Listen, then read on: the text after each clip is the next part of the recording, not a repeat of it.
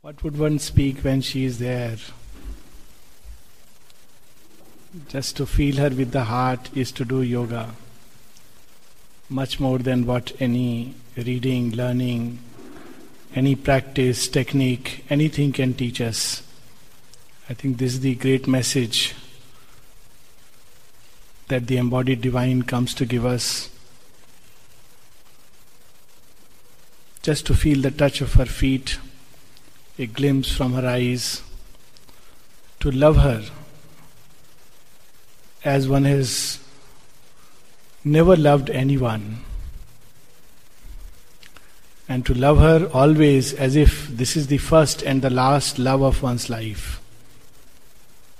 That is yoga. the short and the straight path to yoga.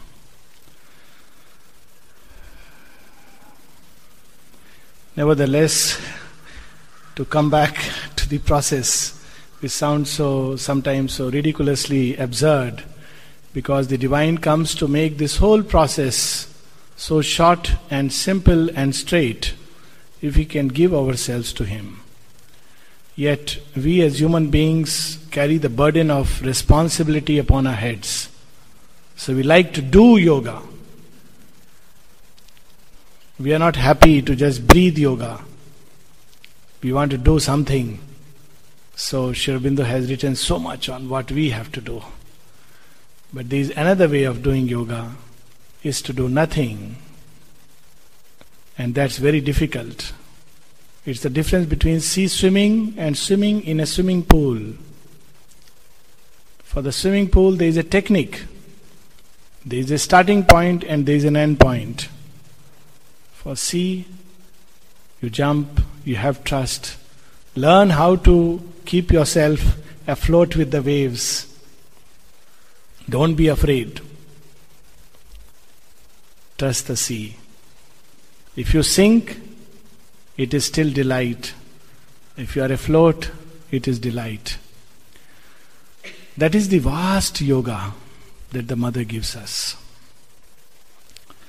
But all else is at best a preparation. All the various things which we have been speaking about is a preparation for being able to give ourselves, to surrender ourselves completely, completely. So that not a corner of our being remains hidden to our sight. Nothing that resists, obstructs, comes in the way of our self giving. We spoke last time about equality like all other movements of yoga, equanimity, this incidentally, uh, I must admit very beautifully, when we were walking out, Vladimir pointed out, and it was something very beautiful, so I thought I'll share it. Equanimity is not a mask that we wear, it's not a facade, it's not a neat, clean dress. Equanimity, humility, sincerity, devotion, faith, none of these are masks or pretense. They must spring very naturally from the soul and its touch. In fact, if we touch the psychic being, all these things come very naturally, though in a different way.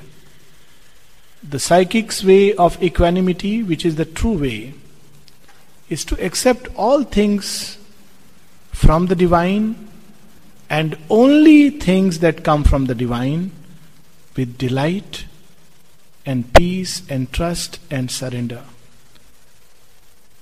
Here we have to be very careful because Aurobindo says all things do not come from the divine, they come from cosmic forces, they come from hidden desires, they come from subconscious part, they come from many, many sources. And it will do ill for any of us to let go of our guards and accept that everything that happens to us in our life is coming from the divine. Because things come from many sources. Sri Aurobindo speaks of three occult sources of our action the subconscious, the subliminal, and the superconscious. And in human nature, they are all invariably mixed. Something of the truth mixes with something of our own, and something of the collective unconscious, the darkness, etc. I'm not using the word collective unconscious right now in a Jungian sense, but you know, from the general unconsciousness, and all these things get mixed, terribly mixed in human nature.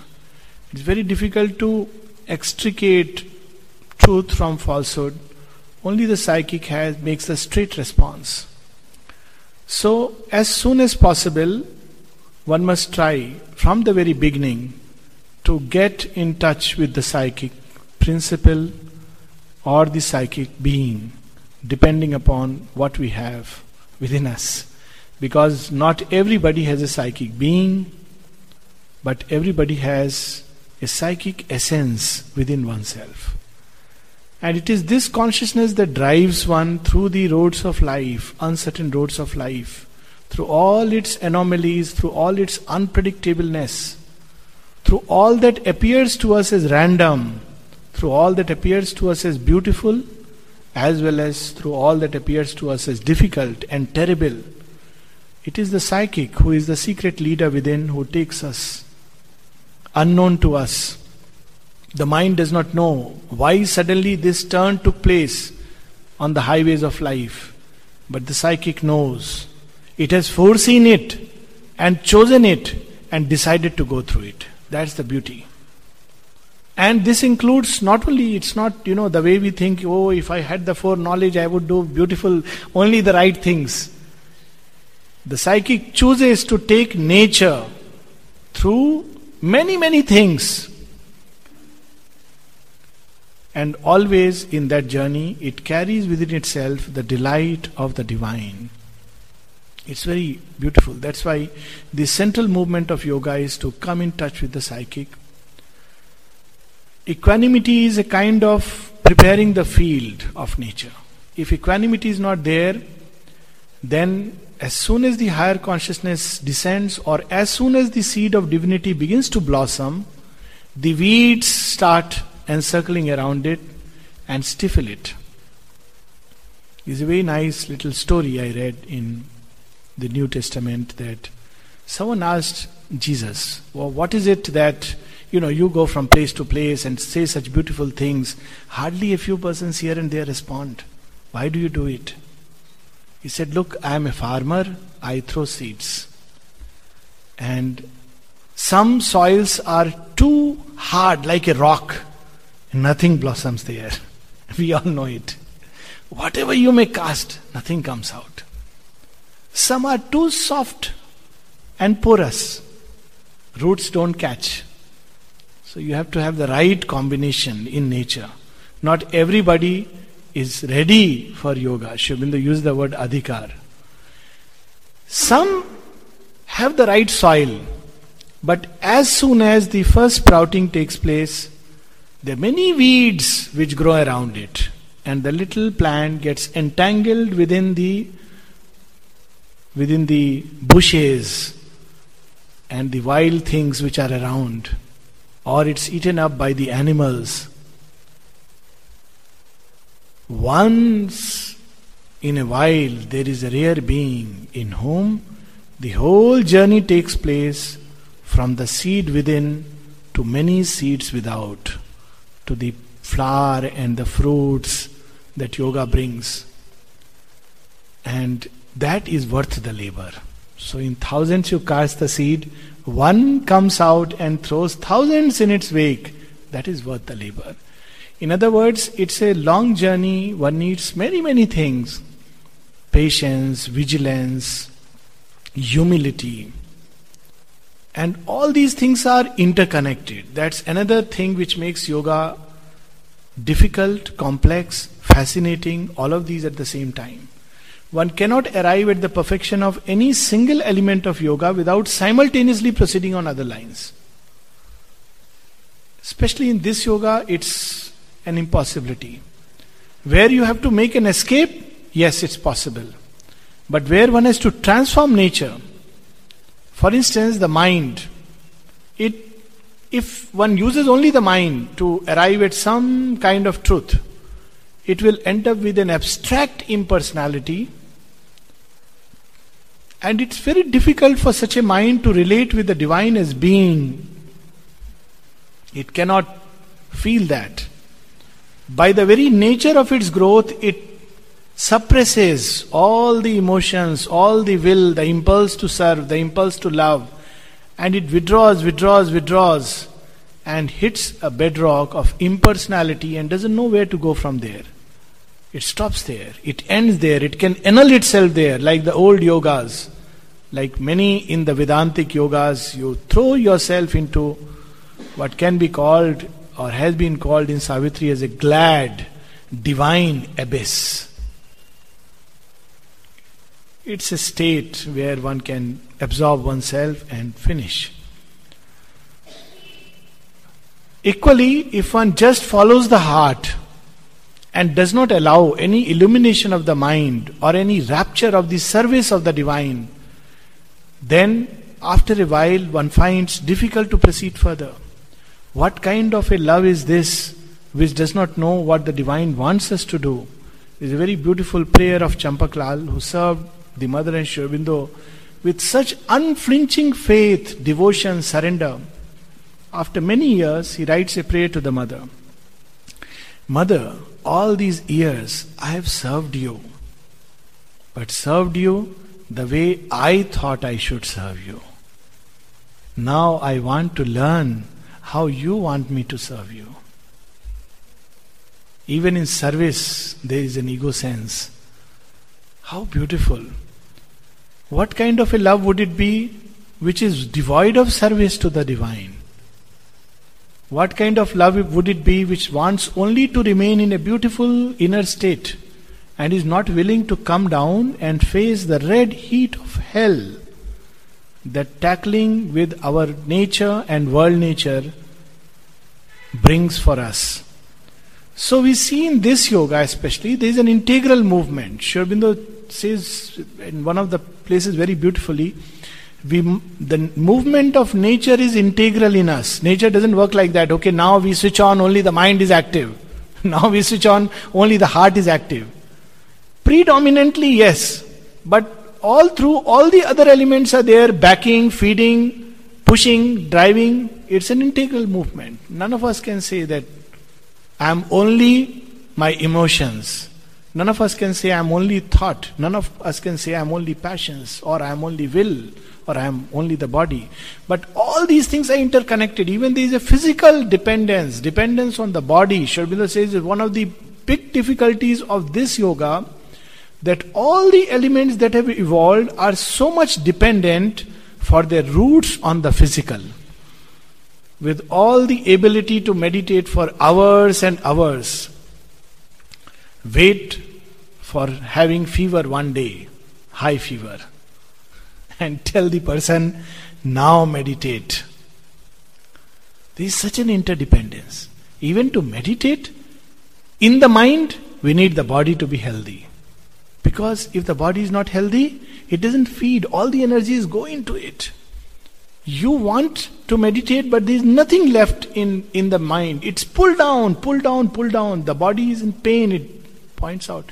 In fact, Aurobindo says that that's why even in healing, one of the things one has to learn is to separate these separate different parts and individualize these states. Mother says this is one of the work to be done. To be able to separate and look at them separately to be able to detach the mind from the body, body's condition. It is going through pain, suffering, but the mind can detach itself. This is suffering, this is separate, and that is a delight. So, to be able to simultaneously have this kind of vision. But normally, there is an integral movement and there is an interconnectedness. And that is one big difficulty of yoga. The second is he says this integral movement of nature has to be replaced by an integral movement of the divine in us. It's not enough that the divine speaks only to our heart. It's not enough that only the mind gets illuminations. It's not enough, as some people feel, oh, I do karma yoga. I just serve the mother. I have nothing to do with all this, and this is not necessary. Everything in this yoga has to have its share of ananda. Otherwise, a time comes when these parts, which have not been fed by the light, by the soma wine, the delight of the divine touch, these parts begin to wilt or revolt or wither off or create obstructions in the process of yoga. So all these have to simultaneously move. It's an integral movement. So when we speak of these different things, they are more because it, mind cannot speak in any other language. But in reality, it's all together, moving together. And one can move together only if one is vigilant. Now, heart is predominantly in front. Now it is the physical. Now it's the life impulse. Now it's the mind. And behind it, everything is there. So, what is to be done to start with?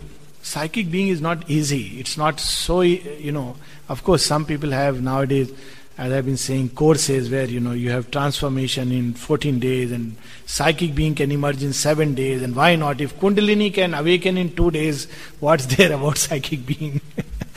and all kinds of things go on in the name of yoga. But if you leave that apart and come to real yoga, not not the yoga of uh, a room where in room you sit and chant some mantras and you get suddenly a beautiful feeling and say, I am transformed people get transformed like that even when they visit a psychiatrist. And they come and tell me sometimes, I had a transforming experience. I have to tell them, please don't use this word. It will be really a kind of, as far as I am concerned, a blasphemy. Say that you felt good, you felt better, you felt a sense of wellness. Don't use the word I am transformed because very soon one will be back to the same rut. so, what is the first movement that we must try? And here Sri Aurobindo says that out of all these parts, pick up one which is most open. In each one it's different. But this is only to start the journey. In some it's the heart predominating, in some it's the will, in some it is the mind. So it's alright to start with one. As long as we know we are not going to stay here. And that is why Sri Aurobindo gives that you in each separate element of yoga, in the synthesis, he speaks of an integral movement of bhakti an integral movement of work for the divine, an integral movement of knowledge, and not a separative movement as we find in the traditional paths. In the traditional path, you follow the karma, though actually it's not really true in the strictest sense. Karma, by its nature, is an integral movement. One cannot have because it's action. But let's say in the traditional bhakti, you are happy with just remembering the divine inside and you know either by some kind of prayers or bhajans or constant meditation on the beloved and that's the end you shut yourself in an isolated delight of union with the individual divine. But in this yoga it must become integral. The one whom i love within me is also the one who is in everyone. So it becomes from the individual to the universal and the one whom I love is also laboring incessantly to pull this matter out of its inconscience and inertia into some beauty and truth, some reflection of that truth and beauty of the divine. So, this movement of love also becomes a movement of integral service. Similarly, with knowledge, similarly, with everything else. What kind of knowledge is it which is void of love? What kind of knowledge it is which doesn't tell me the sense and purpose of this creation, of this random game? What the divine wants me from me at each moment? What kind of knowledge is this?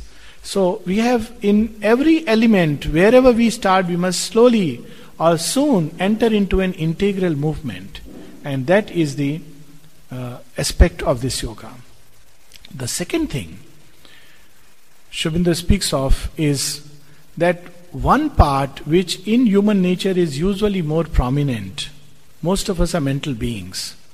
And the highest reaches of the mind are capable of, to an extent, taking out, extracting itself out from the general movement of nature.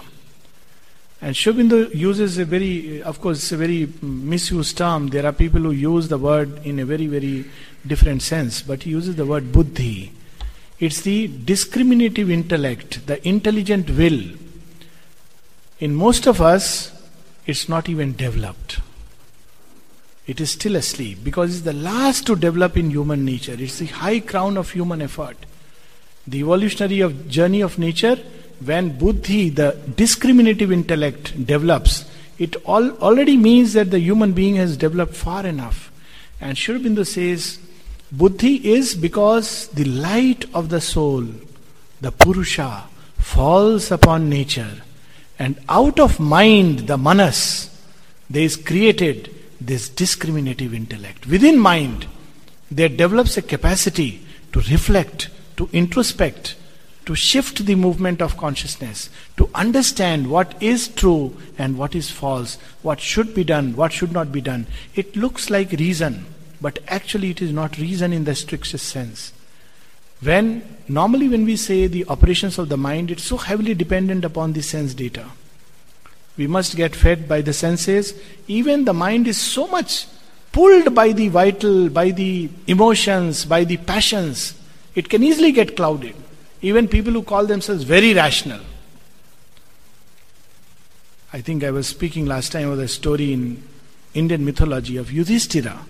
He's supposed to be a very, very, you know, steadfast man. His name itself means one who can remain steadfast even in times of battle. How his mind gets clouded in a moment that in a game of dice he puts his wife, his kingdom, his brothers, everything on stake. This is the kind of process that goes on in nature, not because one is bad or good, but because by nature the higher parts depend upon the lower and are under its grip. That is the rein, it would not let it go. So, two movements which must go on simultaneously. One is to extricate the buddhi from the hold of lower nature. This is a very, very useful movement.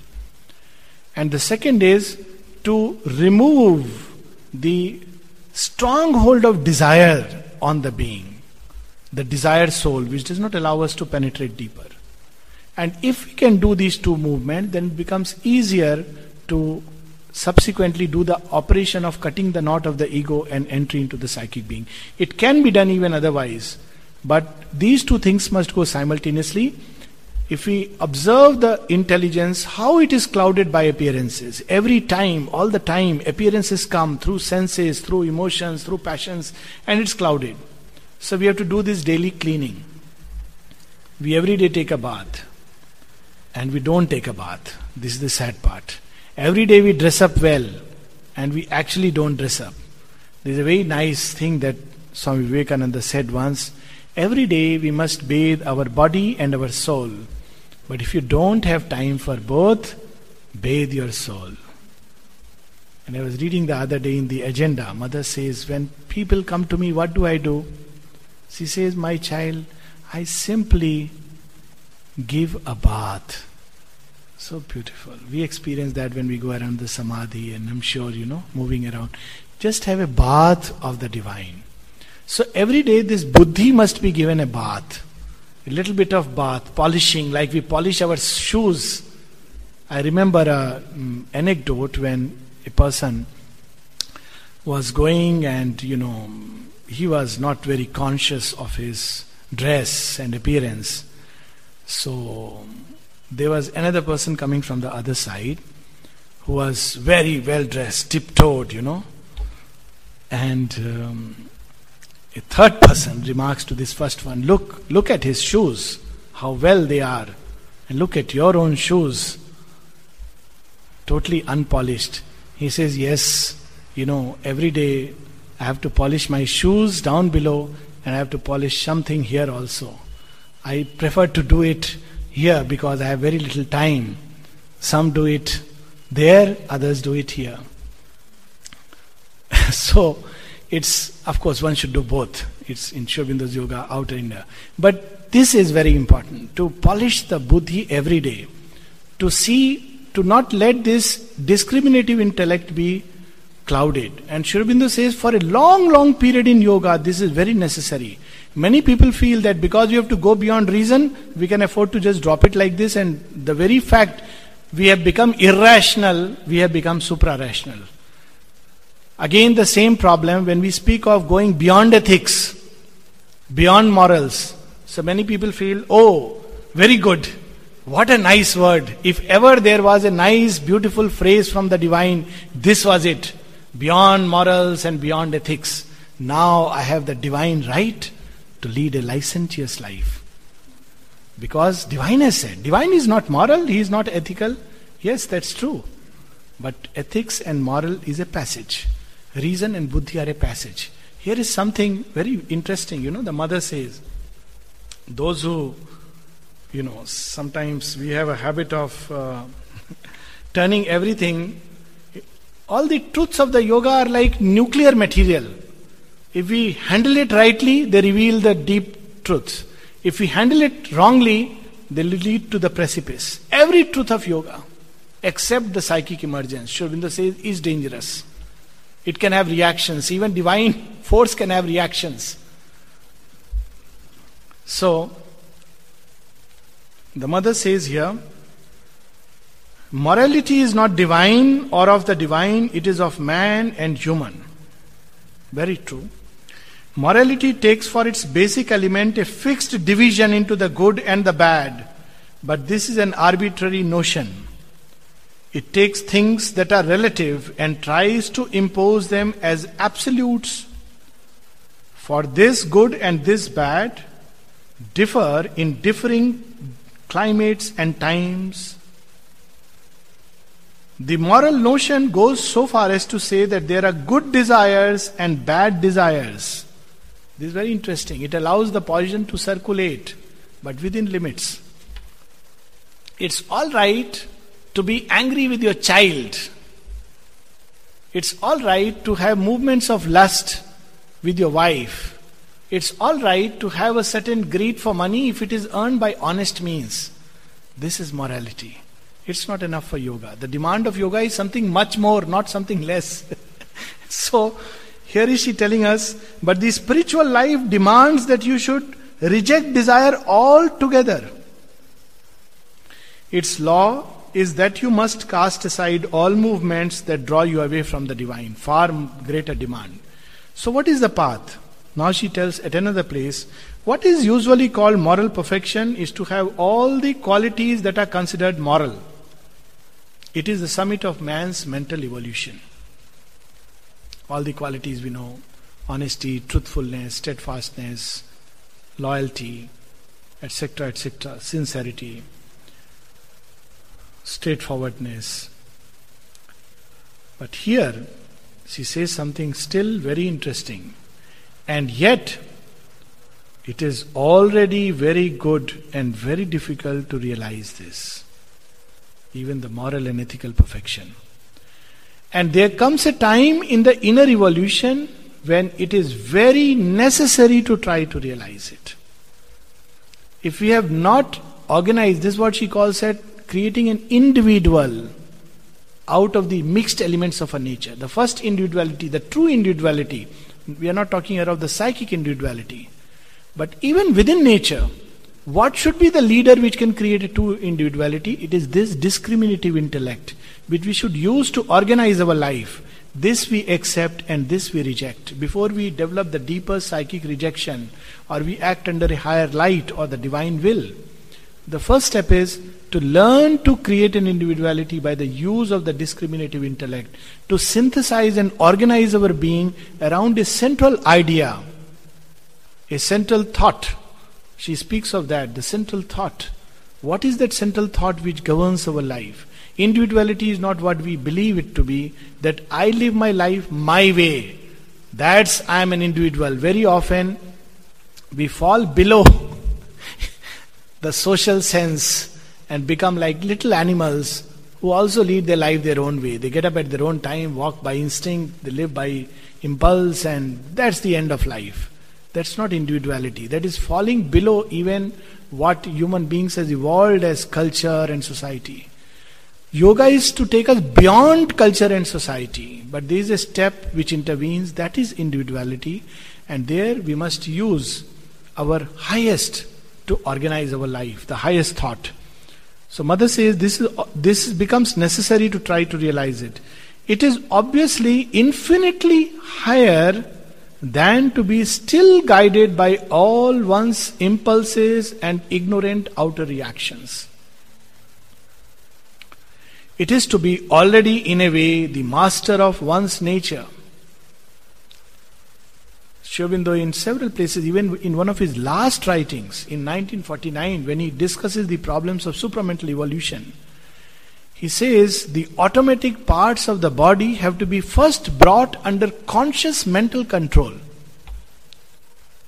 And then it becomes easier to surrender them. Then, yes, of course, they have to be finally, you know, the psychic and the higher.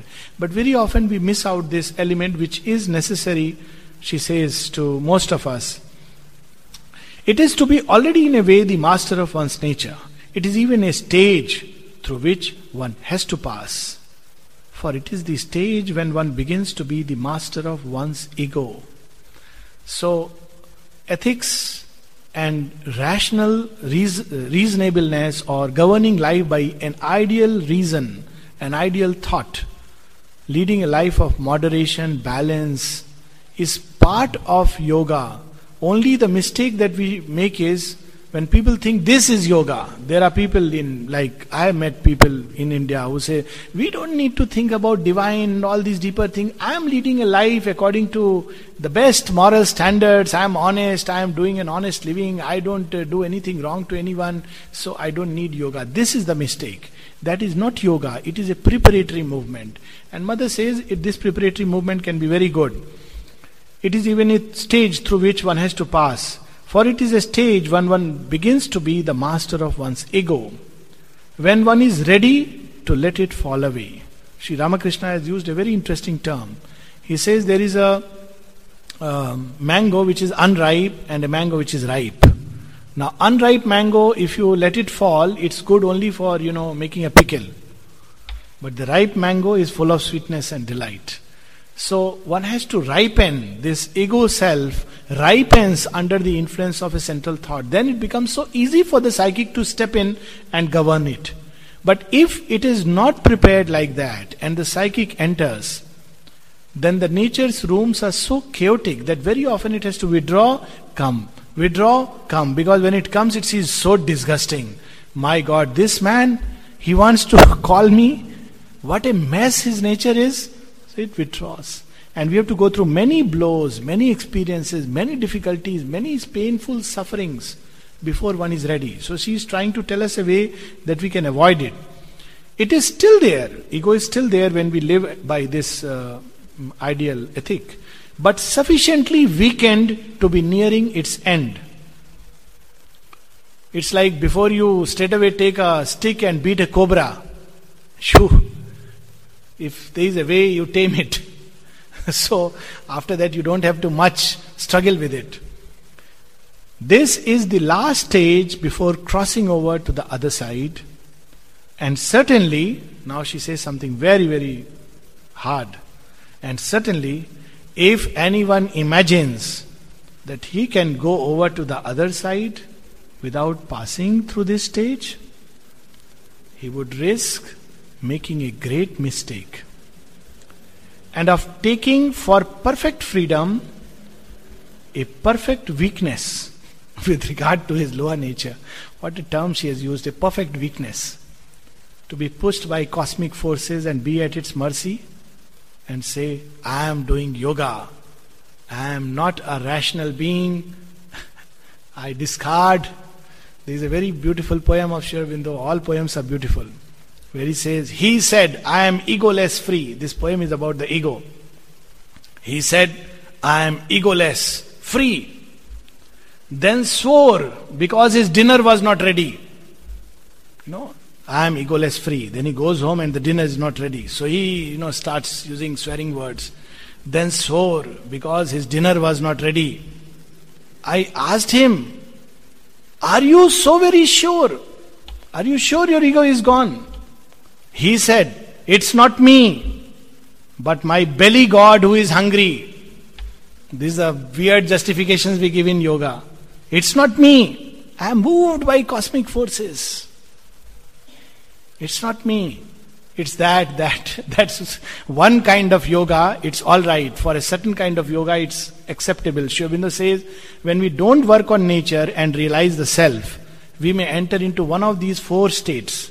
Balvat, we become like a child, like a baby. Child has no care, no sense, no shame, no guilt, no concept. He's just happy to be. This one kind of state, Balvat, we become like children. That's the best one. Or we become Unmatvat, like mad person.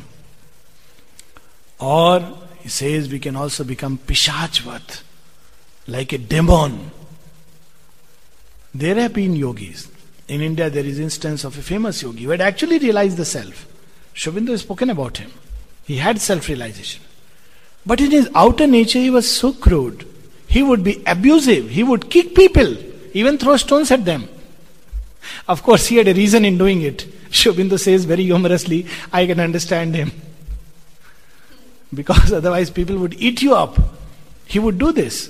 But in this yoga, even the outer nature has to be transformed. So, first, everything to be brought under a kind of conscious control. So, she says, we can read that again because uh, very often, you know, we do many things and quote the mother and Sri saying that they have told us that we have to transcend ethics. Yes, of course, he says that. But she says, if anyone imagines that he can go over to the other side without passing through this stage, he would risk making a great mistake and of taking for perfect freedom a perfect weakness with regard to his lower nature. It is almost impossible to pass from the mental being, even the most perfect and most remarkable, to the true spiritual life without having realized this ideal of moral perfection for a certain period of time, however brief it may be. It's a stage one has to pass through. She almost makes it appear it's indispensable. It's very interesting. I was reading the Gita. Uh, I had read it a number of times, and I read a particular passage, and I didn't understand it that time. Later on, when uh, I went through a certain experience, I understood its full meaning. Sri Krishna says he talks about all this, you know, by the buddhi, buddhi yoga. You know, you the same thing Sri is speaking of, withdrawing, looking at discriminating right and wrong. And Sri Krishna says there is another way, the way through love, karma, and you leave it to me and I'll carry you. But he says very cryptically a line in the middle, which one can easily miss. He says, Those who love me and turn to me, I give them the buddhi yoga. it's very interesting, you know. They are made to go through this stage. Either you go through it willingly, or you are made to go through this stage at some point of time in life where you learn that it cannot be like this. I have to take cognizance of this field and work upon it, even with whatever little instrument I have it with me the thought, reason, and rational will. So she says, it can be a short period, however brief it may be. And then she cautions us many people try to take a shortcut and want to assert their inner freedom before having overcome all the weaknesses of the outer nature they are in great danger of deluding themselves. Because we don't know the tree of imagination and realization many times look alike. We can easily delude ourselves into beautiful experiences. None of them will stay, none of them will really go lead us very far if we have not worked upon this nature methodically. We cannot afford to be at the sway of every impulse. So she says that the true spiritual life, complete freedom, is something much higher than the highest moral realizations. But one must take care that this so called freedom is not an indulgence and a contempt for all rules. Now that's where she says the ideal the discriminative intellect must wake up and should govern life. The central thought, before we can know what the psychic is telling us, many times in ashram there was a person who jumped into the well. And when he was asked, Why did you jump into the well? He said, No, I heard a voice asking me to jump into the well. It's fine. It's not that divine may not ask us to jump into the well.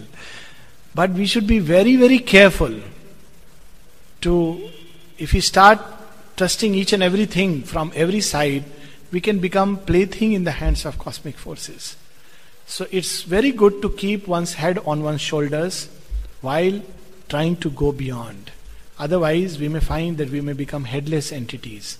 And there is nothing more dangerous than that. So, this is a beginning preliminary movement. And for doing this, one of the movements that Sri Aurobindo and the Mother recommend to uh, make this not of the ego and desire less in our nature. She says, learn to step back to witness, to learn to separate one part of nature from the rest. And the part that is most capable of this separation is the buddhi. So, to learn to separate and observe at one's own self, this is a unique capacity in human beings. Strangely, when I read biology and psychology and all the differences between man and animals, the only thing that we were taught is man is a social animal. And man and animals are different only in that man can speak. This is really absurd. Man can self reflect and correct himself. This is something very beautiful, unique. This capacity of self reflection, of self introspection, even to an extent of self analysis, this ability to stand back from one's own nature and see whether this is a true movement or this is not a true movement. And to put that, activate that, and practice. And to withdraw oneself from nature, from the movement of nature which is coming. And of course, we all know it, it's a matter of experience. We all, I'm sure, had it. That if we withdraw, we can see that how this movement initially moving with its own force begins to wither and fall and dwindles. One of the simplest way to master an impulse, the mother says, is just say, This moment I want. Most of us make big resolutions. For the next, for all my life, I'm not going to do this. It doesn't work out. The next moment you forget about it because it's too big a plan. In fact, she says in one of her, uh, I'm forgetting in what context it is, but she gives this method. If you're very angry, just say, for this one moment, I'm not going to let myself speak under the impulse of anger. For this one moment. I'm not going to let myself move in this impulse which is moving me. And she, she speaks about that child where she, you know, asks him to fold his hands and keep in the pocket. And we see that any impulse, if we allow the first few moments with a very critical, then it drops off. And it has a biological basis to it. And it's very fascinating because this biological basis is has also its bearing in yoga. Its basis is that human body is not built in, in a way to sustain a very, very high intensity of effort or energy for a long period of time. Impulse is a very high intensity, any kind of impulse. And the human body cannot sustain it for a long time. Unless it's under very abnormal states where it's opened itself to very, very demonic uh, agencies or to divine agencies. But under normal circumstances, the human body cannot act like that. So, if the first few moments, which are the most difficult, you turn the mind away, or simply hold back, or simply withdraw and observe, after a while, this becomes weak. For those who have practiced it, it may be instantaneous. In our anger management, we often say that count 1 to 20. And it helps the anger to go down. Or take a few deep breaths. These are all amount to the same thing. And she says, don't let yourself in that impulse. First few moments going to be tough, tough, tough, tough, tough. Becomes weak, weak, weak, weak, gone. So this is a very practical way, she says, to learn to hold back. And it helps in the process. It makes the hold of lower nature on our being weaker and weaker. And then it becomes so easy to drop it off. Otherwise, the axe has to grind a tough metal. The divine will do it. Sri Aurobindo says that if you have love for the divine and bhakti, he will do everything. He will purify the lower nature. He will remove the veils he will do everything, but then it will be His way. And sometimes it's very difficult when the divine does it His way. There is interesting story with which we can close and have question answers. When divine does it his way, we may not like it. It may not be always pleasant, you know. God does not do only pleasant things with us. So again, there is the story of this Narada. I think last time we spoke about the story where he asked Krishna, what is Maya? And he's, you know, given a whole experience of Maya for 12 years. This time, there is a, you know, betrothal, that Swamvara, where the bride will choose the bridegroom. So, Narada is certainly moved by an impulse to get married. He says, What's wrong with me? I am handsome. I have 64 types of arts and sciences Narada is mastered. It's fact, you know, Narada is a very learned being. There is a story how he remained depressed in spite of all these degrees from all the universities of the world. But here the story is that he is already living with the Lord and his company in close communion. So he suddenly gets this urge I have done everything in my life except marriage. I must experience this. Lord knows this fellow will. Now he is in a different state. He won't understand. So Narada asks Lord for permission. There is this marriage of the most beautiful girl in the city. Can I go and present myself? Says, Why not? Why do you ask me? I act in perfect freedom. You have my permission. Please go ahead. So Narada goes. Lord has given the sanction. What more do you need? You know, Lord's blessings are very dangerous. Mother has said, Don't ask my blessings, they are very dangerous. They take you through the shortest path to the realization. If you want safe journey, not safe. Well, if you want a happy journey, don't invoke every time the divine and offer it, because it may not always be a happy ending. So Narada goes, presents himself with all best attire. He is, you know, worn the best suit made in uh, the West country and you know with perfumes and everything, and he's sitting there. And this girl is going around, and he is every time presenting himself. And finally, you know, the girl stands before the man, Narada, and Narada says, Yes, I know, you are going to choose me. Lord has sent me to you. She laughs and moves away.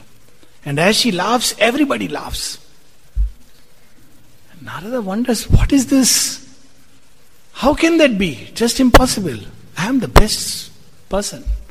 So, as he's wondering, he suddenly sees his reflection in a pool of water and he sees his face is like a monkey. So he is very angry.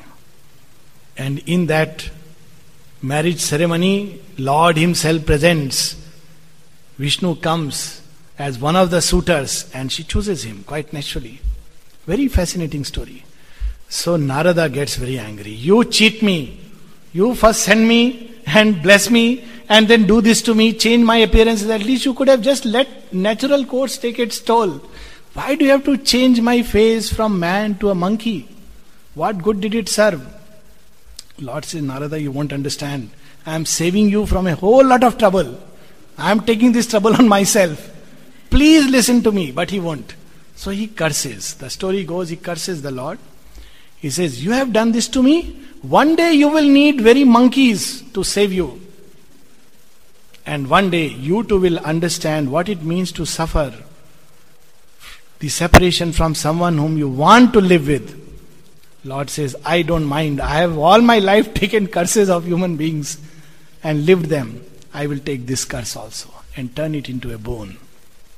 So it does turn into a bone, but that's another story. But Narada is saved. So we had in ashram when I just started this um, process of counseling, I had someone who had long, serious problems, marital difficulties, and all this. So the person comes and tells me, "You know, I don't understand this." I said, "What is it?" Before I got married, I sent the photograph to the mother. And she wrote blessings. She is the one who approved of this marriage. Not one day did this work out. And I am so miserable and unhappy. So I couldn't help telling him, Don't you see this is the blessing? Imagine what would have happened if you were so happy. Every day you are remembering her, even though with pain that mother, you bless this. This is the result of your blessings. Look. So, the whole moral of the story is that it is true that divine can take us without preliminary work, but then the path is turbulent, stormy, sometimes nerve wracking.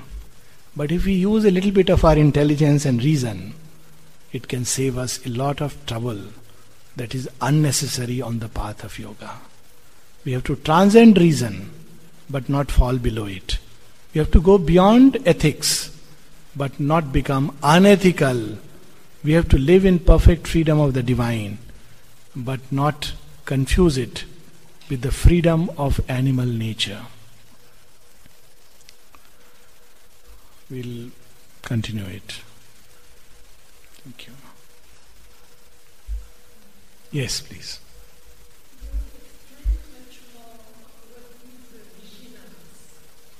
Yes. Vigilance is to be to be conscious of the origin of our movements, of all that happens within our lives, and to make the progress, to be ready to make the progress when that opportunity comes. Now, being conscious, the mother says, is one of the, again, one of the most wonderful preparations of yoga. Most of us are unconscious of what moves us. We are moved unconsciously. What is worse is we, when we take to yoga, because much of our is still unconscious, we have read a few things here and there we begin to paint a rosy picture, justifying our unconsciousness. That becomes even worse. To begin with, we are unconscious. Then, because we have read nice things like supra ethical, supra rational, you know, the divine is. so we start justifying things under the guise of yoga. There are people, for instance, who justify, um, you know, well, it's a human need. You know, human beings feel the need of a companion. It's all right. But it's very dangerous when you say, I am, you know, your Shakti or you are my Shakti and I am your soulmate. It's very dangerous. Sri Aurobindo says the condition when this can happen is when you are free from all desire. So, what we do is we justify our unconsciousness. Best is to say, I have this need, I have this mixture in me, look at things as they are, offer it to the divine, and aspire to go beyond it, knowing that this is a passage, not the end of the journey. One thing that saves us is to know the mother is the goal. But very often, the human mind, instead of making progress when that moment comes, gets more and more enmeshed into it because it's not vigilant. So, vigilant is to be awake to your goal. Vigilance is to be awake to the origin of our movements. Vigilance is to be awake to the progress we can make through a certain experience of life. And that is very, very necessary. That itself is an awakening of sort. And this vigilance, of course, ideally is the psychic vigilance, but that's difficult. So at least to be vigilant by our buddhi, you know, that's that's at least given to man to see whether this is reasonable or not reasonable. At least if that vigilance is there, that's to begin with good enough. And then, of course, uh, whether this particular thing, how far it is taking me away from the path of yoga. This not to say one has to be rigid, tight, and all the time, you know, that, that's not yoga because integral movement. We are bound to go through many things because human nature is such. The lower nature doesn't, lo- I mean, someone like Yudhishthir who, you know, but we have to understand things to see them as they are and not put covers. And then turn everything. There is a very nice aphorism of Sri Aurobindo, the rule of divine living. So he says, turn all things to honey. This is the rule of divine living. If you have a bitter experience, turn it to progress. If you have a beautiful experience, turn it to progress. If you had failure in life, turn it to progress. If you met with success in life, turn it to progress. Everything, turn it to honey. Turn all things to honey. It is to extract that little delight element which is there in everything and to keep it as the only treasure worth retaining in one's consciousness and throw away the rest. It just poison stuff. That is to remain vigilant, to make the progress, to be awake to the progress needed and to make it. That is how the mother describes it vigilant consciousness.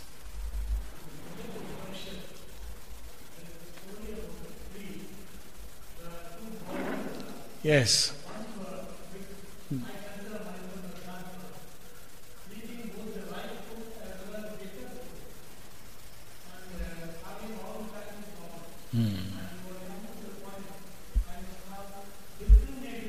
Yes. That.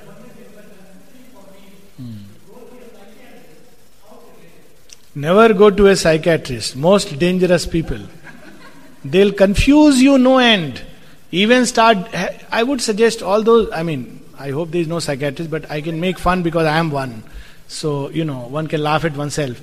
Uh, sorry. I mean. You should watch this movie, Miracle on the 34th Street. Wonderful movie about, you know, uh, this little boy uh, who comes in contact with Santa Claus. And, you know, he has to make a confession at the age of 17. So he has to say that I have sinned, I have done some sin. So he wonders what sin. He says, I don't recollect anything. I mean, children don't live in that consciousness of sin. You know, it comes later. So Santa Claus says, very strange. What kind of confession? He says, maybe I had some extra, you know, scoop of ice cream. He says, well, that, that's not sin. Everybody feels like having an extra scoop of ice cream. So, you see, psychiatrists are very dangerous breed. Don't go to them. They're likely to confuse you. Go into your past, imaginary, find traumas which were non-existent, make you believe that you felt love for your mother in strange ways which were not healthy, make you feel guilty for things you have not even done or thought of. so, you, you come back more confused. Of course, uh, this may be a little exaggeration. I have friends who are good psychoanalysts and they are running a good practice. They made house and are living in New York City. So I believe they are doing good business means they are helping someone. My logic is very simple. But I don't know this help is more because their problems get solved or simply because there is a cathartic element in the process. Because when you just let go of your inner things, there is a catharsis, and that itself helps. If you can speak out before someone, it's a big help. But uh, you can do that before the divine, and one can do it before someone whom one trusts. That apart, in that Mundak Upanishad, there is the other bird, the Dwasuparna. One who is eating, the other who is sitting and watching. And she is enjoying, she is the master. So within us, that's a very beautiful example. I'm glad you brought out. This is the state where one part of nature is still following its old stupid ways. The other separates and watches, Oh fool, what are you doing? So, this is Dwasuparna stage.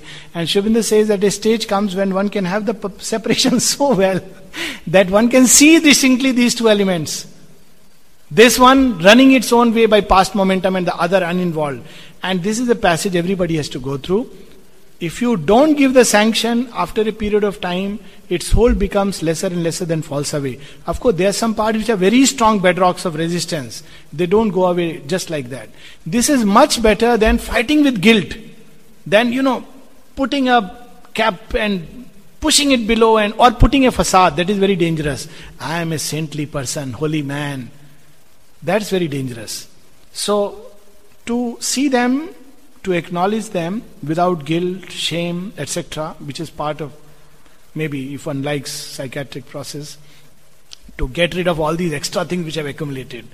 Because first we have a problem, then shame, guilt, fear complicates the problem. And then other things come in, hiding, social approval, all these things make it even more complex. Look at the thing as it is. This is a great ability which most of us lack, and only persons with tremendous common sense can look at it, or really a good reason. And then to learn to separate, not to justify, not to be caught up, not to judge, to observe, to be a witness consciousness. then these things will come, pass, come, pass, come, pass. Sometime they will drag us, drag us, drag us, separate, drag us, separate. After a while, even while you are in the act, something in you is separate.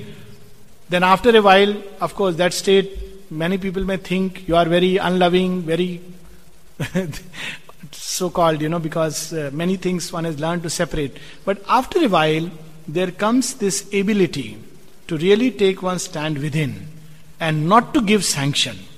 So these are the three phases that the Purusha and Prakriti relate with each other, which Sri Aurobindo brings out in his famous play Vasavadutta. That the first poise where Purusha is a slave to Prakriti. We are bound by Prakriti and she drags us by our feet.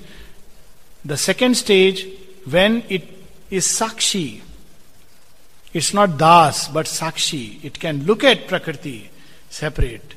The third is where it is the Ishvara, the Anumanta. It is the sanctioner of her works. So, first, he is driven by her, and finally, he becomes the master and the Lord and the true enjoyer of Prakriti because now the Prakriti is at its disposal, not at its mercy.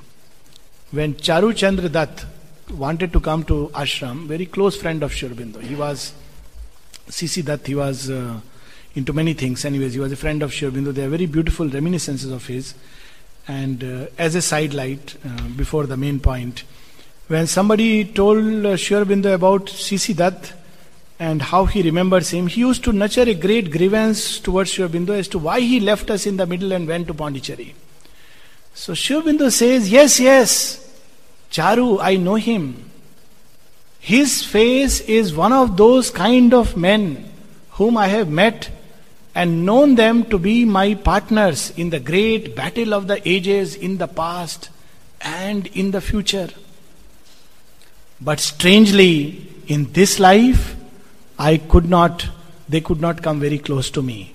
And then he says, perhaps the nature of my work was different this time. So when this was told to Charu Dutt, he had tears in his eyes. He didn't know that the Lord remembers him with so much love. So he said, uh, Okay, I want to come to ashram. He was called earlier, he would not come, you know. He can't come and uh, meet Sri Aurobindo for whom he had a grudge. And he would not bow down before a European lady. These were his two problems. So, now he writes an excuse. Uh, now, you know, when he's coming, so Sri Aurobindo says, Okay, he can come, but I believe he smokes uh, cigars. He smokes, so he has to give it up. So, this letter goes to C.C. Dutt uh, you smoke, and uh, Sri Aurobindo says that uh, you know smoking and yoga they don't go together, and certainly not in the ashram because it brings those atmosphere, those dark entities, you know, very vital entities. So, apart from damaging the lungs, it is an occult reason behind it. So, Sri Aurobindo, when he wrote this, Charu Chandra Dutt writes to Sri Aurobindo, tell him, now he is speaking like a friend, tell him, C.C. Dutt is a master of his smoking and not its slave. I can leave it this very moment. he left smoking just because he wanted to come. And of course, his pride of intellect and all these national sentiments and ego that he would not bow down before mother finished the moment he saw her. I mean, so this is the master and the slave. It does not mean that one can, you know, allow anything because I am master. Again, it's a very subtle line, but essentially to be master of a movement of nature.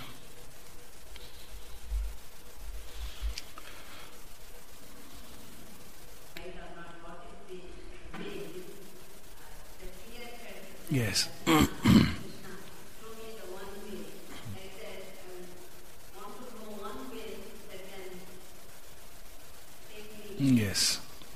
Yes, it comes especially if one sometimes monitors oneself, you know. So in yoga, one uh, uh, one thing we should not do is to really too much monitor ourselves because that itself can become a problem whether I am progressing or not and whether I am really moving or not. Uh, it can have its own, you know, it can itself, the ego can play around it and confuse the nature. In the widest sense, if you have the thirst, then you are on the path. It doesn't matter where you are, how you are, to carry this flame. The mother says one place very beautifully. If you have this thirst and this need, then even the extravagances of an American youth are a path. Because in reality, there is no path. And everybody has his unique path. This is the widest view of yoga. Whatever helps us to relate with the divine is the path. It may be doing exercises, it may be sitting for meditation, it may be works, it may be gazing at a picture, it may be bowing down at the samadhi, it may be simply singing and feeling happy. Now we have to be a student of our own nature and see what activities bring us in closer contact with the divine and what veils it. And this is, you know, if we are sincere, we'll know it. It doesn't mean that automatically we can get free of them. It doesn't mean that because human nature is far too complex for such a oversimplistic handling. There will be moments of clouding, many, many moments. Mother says 10,000 times, many experiences one has to go through. But if one remembers that this is the central point, this is veiling me, be conscious, whatever it you know is that. That the second part is that what is the way? The shortest way is, of course, to remember her, to trust her, to love her, of course, to give oneself to her. If one can take it that this is my end point, then one is very safe. One doesn't monitor oneself except for one thing. What are the parts in my nature which I have not yet given entirely and exclusively to the divine? So there are many. And she will bring us face to face with these parts to keep on, keep on, keep on working on them endlessly. Many small reactions, big reactions in contact with world. And to keep offering, keep offering. That is the path which is safest. All other things can be deception. So this is the only thing one needs to, whenever there is a confusion, to call her and to place oneself and the confusion in her hands. With a prayer that you know all paths. In fact, she in synthesis, Sri Aurobindo cautions in the very beginning that this yoga requires tremendous faith and courage. Very interesting. He doesn't speak of ability to meditate, a very, now we can talk, very moralistic being. He's not talking of all this. He speaks of faith and courage. And he says, because the divine master does not work the way the ego would want it to work. The ego wants some instant miracles Ego wants that today I have turned towards yoga. Many people, you see, new entrant, they come inspired by Auroville, ashram, the ideal. They are very enthused. After a few years, when you know you start climbing and you start panting and you start getting tired, you say, maybe I chose the wrong path.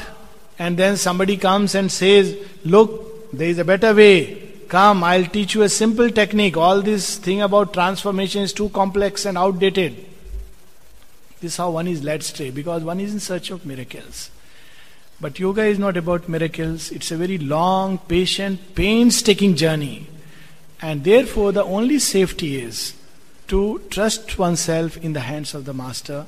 If he is taking us through very dark and frightening appearances, one must know these are but appearances. And that's why equanimity helps. Equanimity helps tremendously. And faith helps to trust that probably this is the passage not to identify with it, not to think, enjoy it, that is worse, to enjoy depression, but to know He's taking us through this passage, He will take me out of it.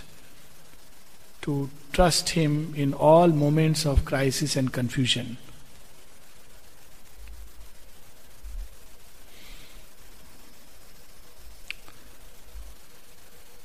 Okay, so, uh,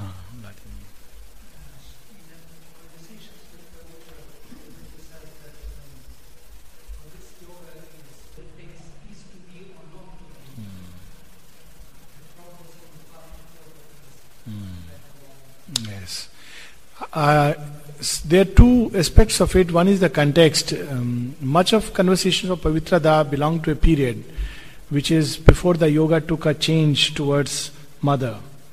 Now, here the will, as I mean, you're well aware, it's about the dynamic aspect of the divine. It's not about the passive aspect. In Pavitra Da when he came, he came seeking liberation. So he speaks very clearly of the will, which must, you know. So it is the uh, dynamic aspect of the divine which must take charge of the yoga and not just the passive side. That's how I have understood. Uh, now the book has come out. I had read these notes earlier. And uh, if we place it in the context of yoga, I would put it that now she would say, he would say, that if you can turn to the mother, and it is the mother who initiates you. So I would, you know, just put it like that. But uh, and also maybe for Pavitra that was the language he had to use.